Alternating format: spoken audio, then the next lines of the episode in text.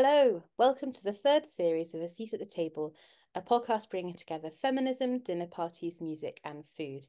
I'm Alex, your host, the creator of Spare Ribs Club, an intersectional feminist book and supper club which explores feminism and social justice through literature, art, music, and food. Each episode, I invite our guests to take us through their perfect feminist dinner party, three feminist icons as dinner guests, three courses, and three tunes being played on repeat. This week, I'm very pleased to welcome Habiba Katsha. Habiba is a freelance journalist who writes about race, gender, beauty, and internet culture. She has written for publications such as Refinery 29, HuffPost, Galdem, iNews, The Indy, and several others. Thank you so much for joining us today. Hi, thank you so much for having me. I'm excited to be here. So, which three guests are you inviting over for your dream feminist dinner party? So the first person that I chose was Angela Davis. So Angela Davis is obviously renowned noun um, feminist, known for her role in the civil rights movement, but also known as a feminist. One of her um, my favorite books by her are Race, Race, Class, and Gender. Mm-hmm. And I feel like she would just be a legendary person to speak to because she's seen so much and she's literally been on the front line. She's been to prison, so I'd want to speak to her about those experiences. Mm-hmm. Um, the second person is the goat that is Bell Hooks. Um, she is, I'd say, the first person that kind of introduced me to the idea of womanism. Mm. I first kind of um heard about feminism or kind of like got taught about feminism through sociology in sixth form. Mm-hmm. So there I learned about like the basics of feminism. So like first wave, second wave, third wave, and we slightly t- touched onto womanism. But then Bell Hooks was like my first introduction into womanism and what it looks like to be a black feminist. So I started reading her at 19 and she's just got an amazing body of work. And I think it's quite sad because I don't know if we'll ever get another Bell Hooks. Mm. Um, I don't think there'll ever be another Bell Hooks. I'd want to sit with her and kind of just ask her about her experiences and what she thinks about feminism today. And the last person is Toni Morrison. So she is a fictional writer, and though she might be, though she might not be known as a feminist per se, I feel like her work is known very largely in the Black community. I read The Bluest Eye last year and it was really interesting, and she kind of portrayed colorism in a very interesting way. So I would love to sit with her about that. Mm. So these three guests, uh, how do you think they get on as a as a trio? I feel like they get on really, really well. I am sure that Angela Davis and Bell Hooks have a, quite a couple things in common, but I feel like they might also disagree with a couple things. Mm. And Toni Morrison, of course, is a fictional writer, so it'd be very interesting to see how she would sit in this um, room with non-fiction feminist writers. So yeah. Mm. And yeah, speaking of where it's kind of set, where do you imagine this dinner party to be held? At my home, actually. Um, I like to host. Mm-hmm. Um, so I feel like I would actually do it at my home because I feel like hosting at home just makes everybody or some and being host at someone's home makes everybody feel comfortable. Mm. So so you have got your three guests. Yes. Uh, what music is playing? Okay, so the first song is A Change is gonna come by Sam Cooke, just because I feel like that is something that a lot of the guests would have heard growing up. And I feel like it is quite appropriate for the themes and some of the things that we'll be talking about. Mm-hmm. The second thing is I Want You by Marvin Gaye. I love this song so much. Mm. And I feel like it's a song that they all would have listened to back in their heyday. And the last one is True Love by Wizkid because it's one of my favorite songs. And I feel like it's a nice introduction into what Black music, African music sounds like today. So I think they might like that. Mm, that's a great, those are some, yeah, great choices. My, one of my favorite songs is actually A Change is Gonna Come. So, um, yeah, yeah I approve. uh, so you've got your three guests uh, sitting in your home, uh, music's playing what are you serving them uh, to drink? Oh, to drink. Okay, this is really interesting. So I am a Prosecco girly. So I feel like we would probably start with some sort of Prosecco, Mm. a pink Prosecco preferably. And I feel like everyone needs to have free drinks, like a cold drink, a juice, and then like a hot drink. Mm. So the cold drink I would say would be apple juice because Nice. you can't go wrong with apple juice. And then we probably have like a peppermint tea at the end to like wash everything down. Delicious. Yeah, that's like this um what's the thing that a drink for hydration, a drink for fun, and a drink for health or something like that. That's literally. Uh, so onto the food. What are you serving your guests for your starter? And are you cooking this feast or are you getting someone else to cook it? Um, I feel like I would get someone else to cook it because I'm such a perfectionist. Whenever I've hosted, I just get really stressed out and really anxious. So I'd probably give it to someone else. So the starters, I would have an oxtail croquette. So oxtail is obviously like a, a meat. Mhm. And I had oxtail croquette at a Jamaican restaurant in Deptford a Mm. year ago. I'm still dreaming about it. Like it was the best thing I've ever had in my life. So I would get someone to make oxtail croquettes to start. Mhm. And then for my main, I am Congolese, so I thought it would um be great if I could put some Congolese food in there. So I'd have some rice with pondu, which is cassava leaves, Mm. and they're like mashed together, and it's really delicious. And then I'd also have like saltfish as well. Delicious. And then for dessert, you cannot go wrong with a sticky toffee pudding and Mm. ice cream. And of course, I'm Congolese, but I'm also British, so that would just be like a nice spin-off of like Black British culture. Mm. That's a great menu that kind of, yeah, encompasses Black British food. You've got a bit of a Jamaican influence, Congolese, and then ending with a proper traditional uh, British pudding, which is, yeah, that's a, fab menu. And so you've served this beautiful food. Um, Prosecco, pink Prosecco is is flowing. Um, what do you think the conversations would be about with your with these three um kind of legendary guests? Hmm. I think a lot of the conversations would kind of spew between what feminism looked like back then and what it looks like now. Currently on TikTok, there is a large conversation around housewives and whether or not people should be housewives and moving away from the traditional stay-at-home um mums and stuff like that. So those are the type of things that I'd want to ask them about and ask them about what feminism has become and where they think it should go. I feel like that is something that I'd love to know from them. Mm. I mean, that's a yeah, interesting point because all of them are well, mostly kind of 20th century feminists. Mm-hmm. So the worlds that they were inhabiting and became famous in were quite different from the world that young women live in now. Exactly, very much so. So I'd want to know what they think about the feminists of today. Are we too weak? I mean, what was what do you think in kind of your gut feeling? What what do you think their reactions would be? Hmm. I feel like Angela Davis would probably be a bit more kinder. I feel like she would probably be more understanding of like our position as women today, was I feel like Bell Hooks would be a bit more stricter.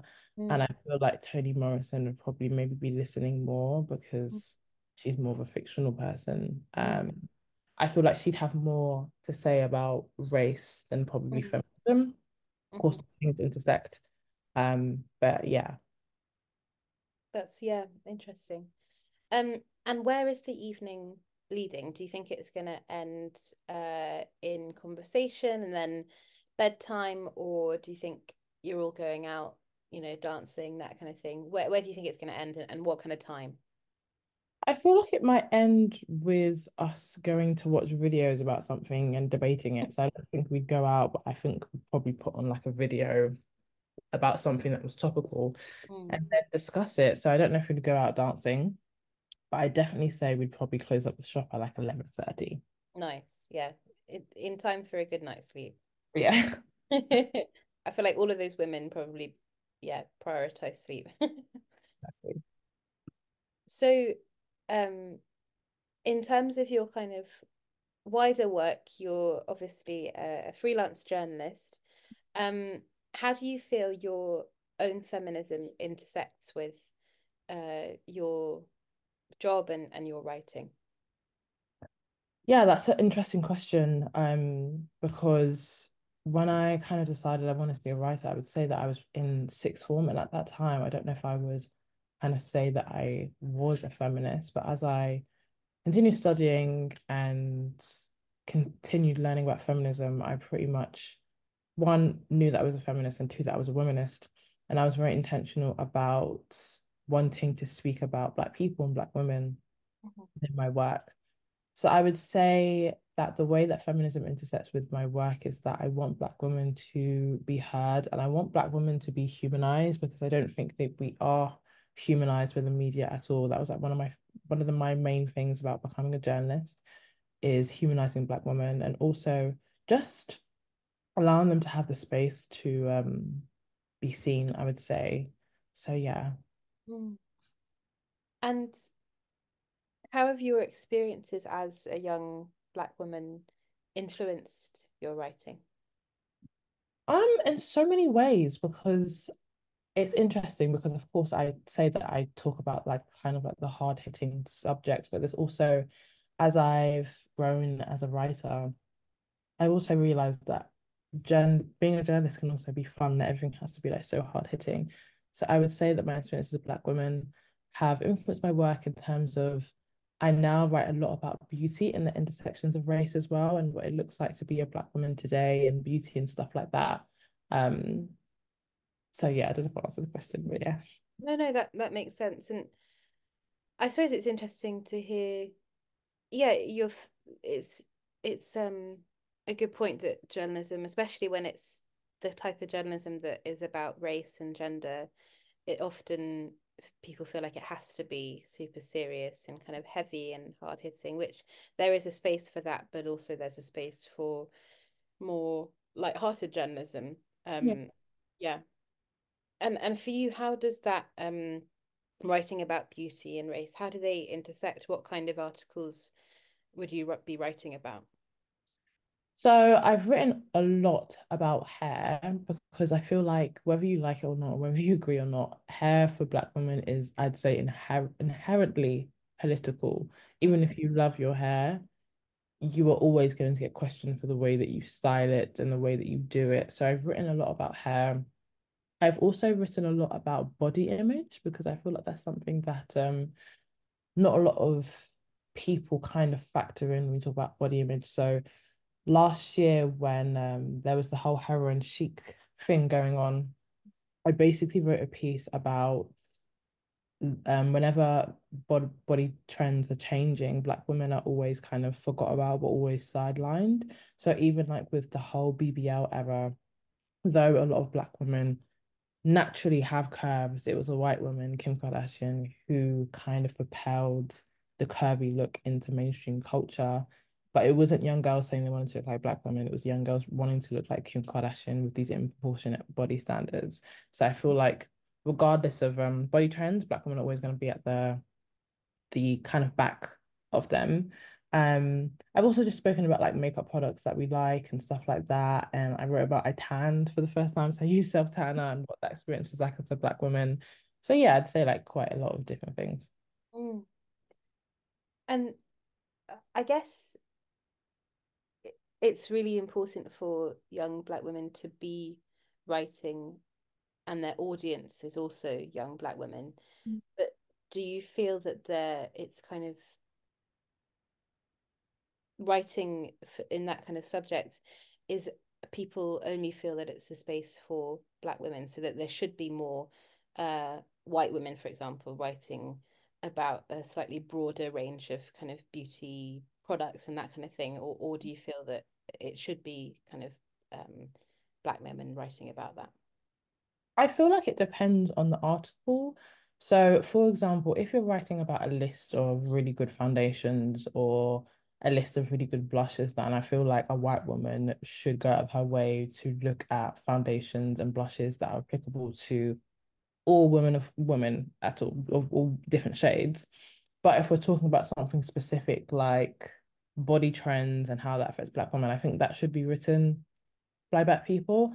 I feel like I've seen this kind of like I think because a lot of Black people have spoken about white people writing about Black things, I think now a lot of them are kind of scared to write about Black things, but I don't think that's the what we're saying. I think what we're saying is leave the specifically Black things to Black people, but when you're talking about things that are inclusive and can be inclusive, I think white people and white journalists can write about that. Mm.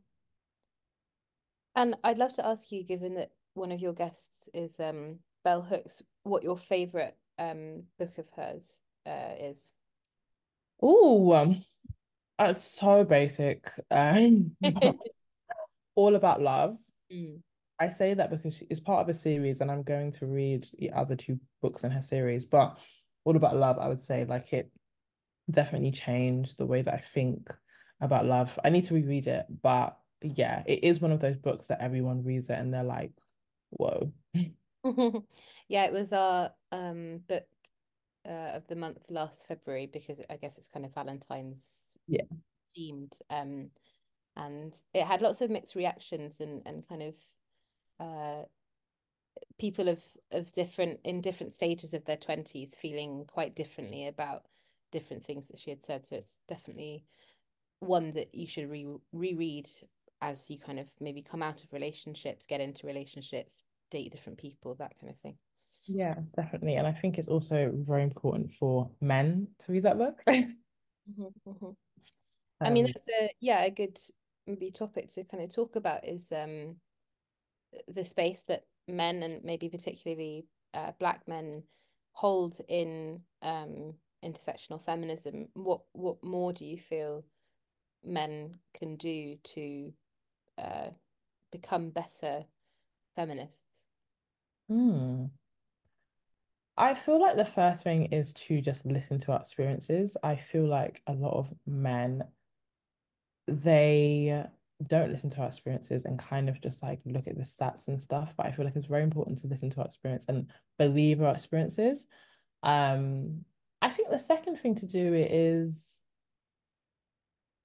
I think the reason why I love All About Love is because I feel like now with pop feminism and stuff like that, a lot of people are learning about social issues through the internet, which is not a bad thing, but I think it's making a lot of people want to be right rather than wanting to help humanity, if that makes sense. So I feel like a lot of men actually need to go back to the basics of understanding love and what it looks like to love other women because there's so many men I know that would say they're liberal and that they support women rights, but you treat women like trash. So you like, you know, you might go to the marches and stuff, but how do you treat women in your day-to-day life? Mm. Um, yeah. Yeah, it's a it's a good point. It's kind of actions speak louder than words, I guess. And and there is a uh it's fashionable to be um feminist at the moment and but whether that's actually uh true feminism is is yet to be seen. Exactly. So what's um in the kind of in terms of the new year 2024 um what's next for your writing um what are your kind of plans I guess for the year and beyond yeah so I would love to write some sort of book um I'm in like my book proposal stage but I don't want to say what I'm yet that's exciting amazing thank you so I would love to like write a book I think I would like to do like more hard hitting journalism. So like maybe like an investigation. I think that would be really quite cool. I would love to like write something about different countries and policies and stuff like that. Um and yeah, I would love to start a book club as well. And I would just like to do like different creative ventures, I would say. I'm trying to get into like baking more. Mm-hmm. nice. I had to swim for the first time last year. So swimming and stuff like that.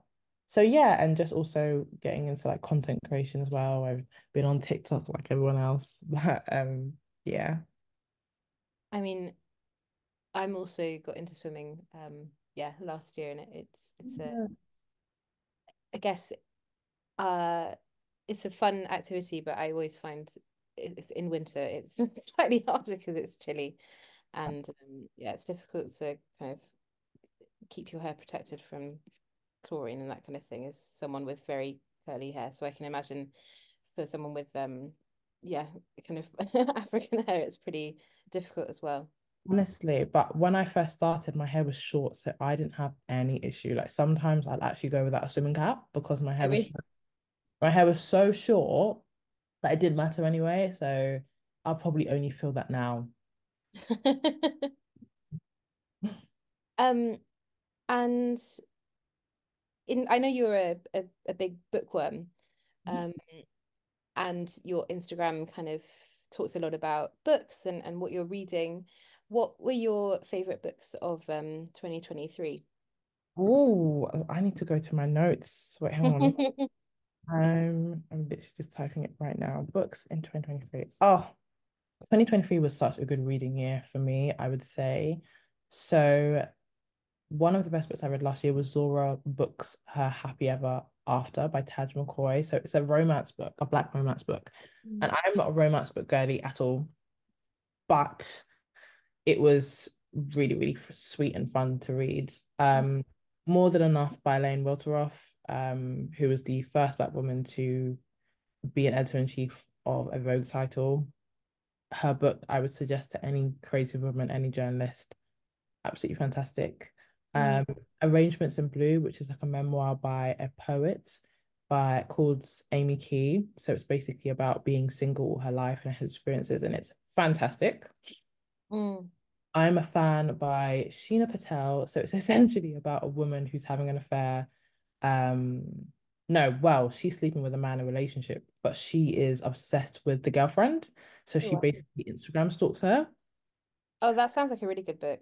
It's so funny. And also it's written, it's kind of written like an Instagram page. So it's actually very, very, very short. Um, and it's really, really funny.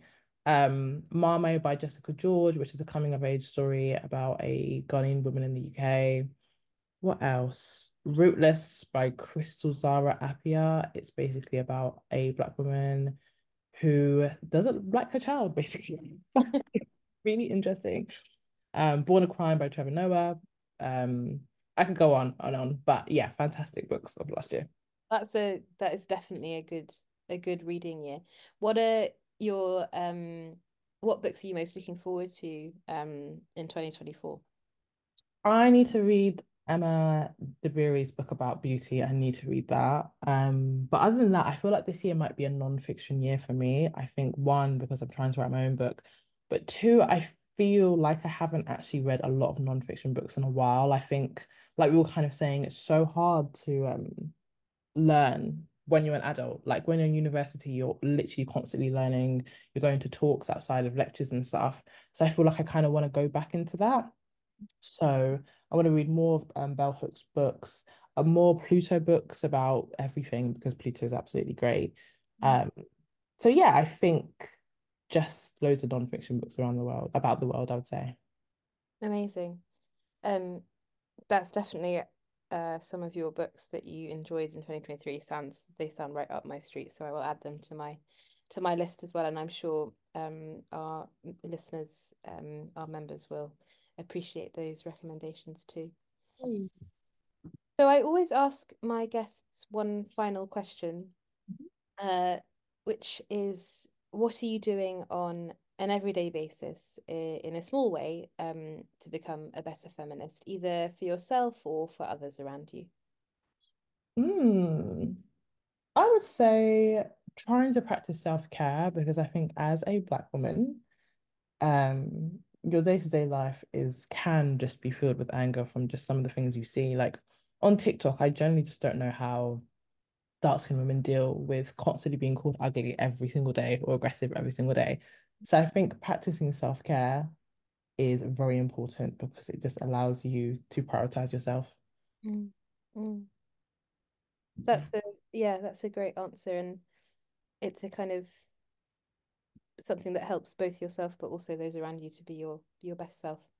Exactly. Well, thank you so much, Olivia, for uh, recording with us uh, this this morning. Um, it's been lovely to speak to you. Thank you. Thank you for having me.